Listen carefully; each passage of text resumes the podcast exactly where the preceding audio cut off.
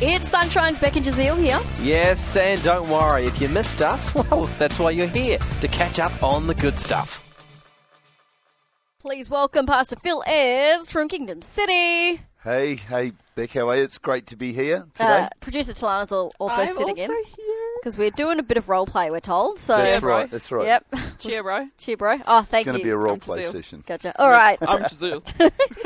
Uh, all right, Phil. We're talking about room to hear today. Yes, yes, that's right. Last week, we the last fortnight, we talked about room to be heard, uh, and that was allowing your spouse to have what they say. Let them let them say what they need to say, and let them finish. So that was the session's point from the last session. But this session is, even though they've said what they want to say, can you actually hear them?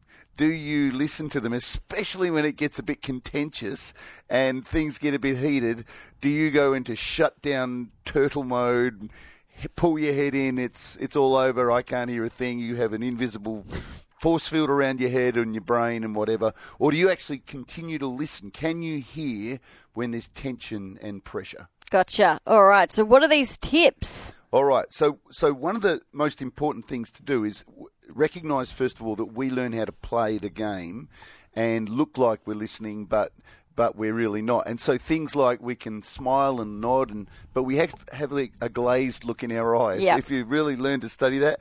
Um, the, the evidence, though, is that we don't remember a thing that's being said, or we can't repeat what's said after a few minutes. And so it's really important to recognise that the engagement mentally is, is the most important thing in genuine communication. So let's let's do a role play. Have Okay, we got great. time for that now? We do. We do. Okay, let's let's go for it. So this uh, role play is a cl- classic example. So I'll get you, Talana. yes. I've got producer Talana Yes. here today. She's the husband, and Yep. um, then we've got um, Beck as the wife. All right, so girls, let's go for it, and All right. we'll Okay. just do this role play. I'm not happy about the way you drive. You go too close to the curb. You nearly hit that bus. I hate getting in the car when you drive like that. Okay, so you hate getting in the car with me and you hate my driving. Well, if you had to put up with your nagging all the time, you'd drive me crazy as well. Okay, so the two things happened there. Number one, this this conversation's not going to go well because uh, Talana, in her defensiveness, and didn't hear what Beck was saying, but in her defensiveness, she also introduced a red herring. She introduced Beck's nagging. Now, that might be a real issue. That might be something they've got to work on, but you cannot introduce it right now in this conversation. You can only one, in, address one issue at a time. So let's do it again, and this time let's practice what's called reflective listening. Okay. You're not trying to defend, you're actually trying to hear, and you're reflecting back to the person what they've said. Let's do that again. No, what I'm saying is that I was frightened when you went too close to the curb and bus. I don't like being in the car when you drive like that. oh, Oh, so what you're saying is you like my acting? Yeah. Yeah, yeah. so what you're saying is that it upsets you when I drive too close to the corners and that the bus really freaked you out. yes, exactly. That really mm. scared me.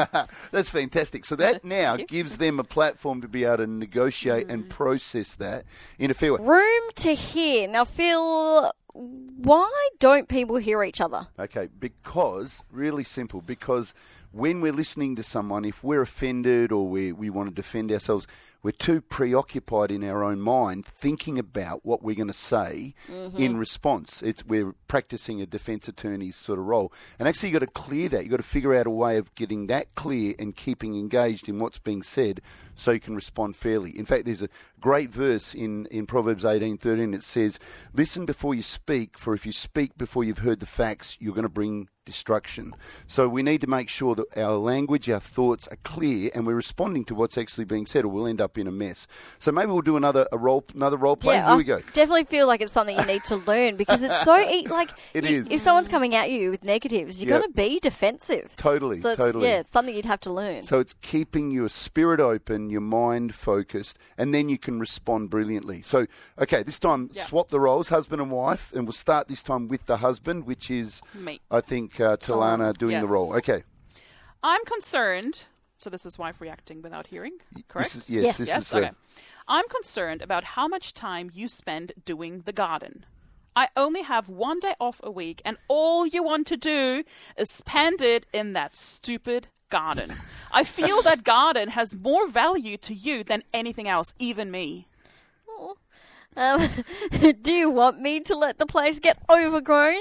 Great help you are not. Why don't you get up and do something for a change, husband? I love you, Beck. By the way. she's so now now again another red herring's been introduced. Beck's now introduced um, Talana's motivation, or if it, you know it was a husband and wife, that the husband's not doing a lot around the home. She wants to raise that. She but she's actually doing it out of her anger, and so that's mm-hmm. shipwrecked the ability to talk through the fact that the husband's feeling lonely. Or mm-hmm. feeling like he's isolated. So let's try that again with using this time reflective listening. So I'm going to reflect back and then I'll give myself the opportunity to respond in a way that helps us work this through. Go for it. I'm concerned about how much time you spend doing the garden. On my day off, I'd like to be part of that day and to spend something doing together in each other's company. Are you saying that you're not happy because I'm in the garden when you get home and we don't get time together? Yes, I feel like we never get time together to relax and have fun together. And so it goes. And it's going to, it's from that point, it's going to. Now, some might go, well, that's so obvious. Oh, come on. It's obvious what that person's saying. No, it's not obvious when you're emotional and when mm-hmm. you're angry, when you're frustrated.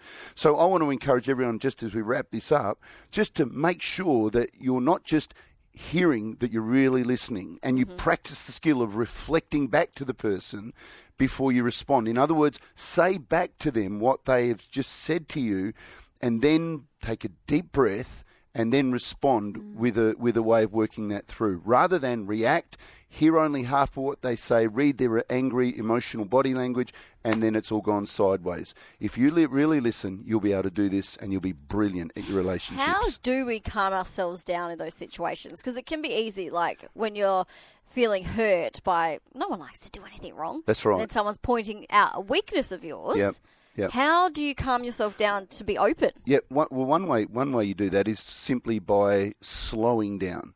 Calming down takes time, and sometimes an anger response and reaction takes time as well.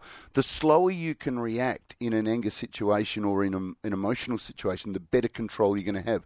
So we talked earlier uh, in the break about one strategy of slowing down is to just cause call a timeout, do a pause, and say let's just have a break for a moment because we're upset let me come back in 10 minutes and let's just talk about this. And by intervening like that, you're actually taking control of your emotional position.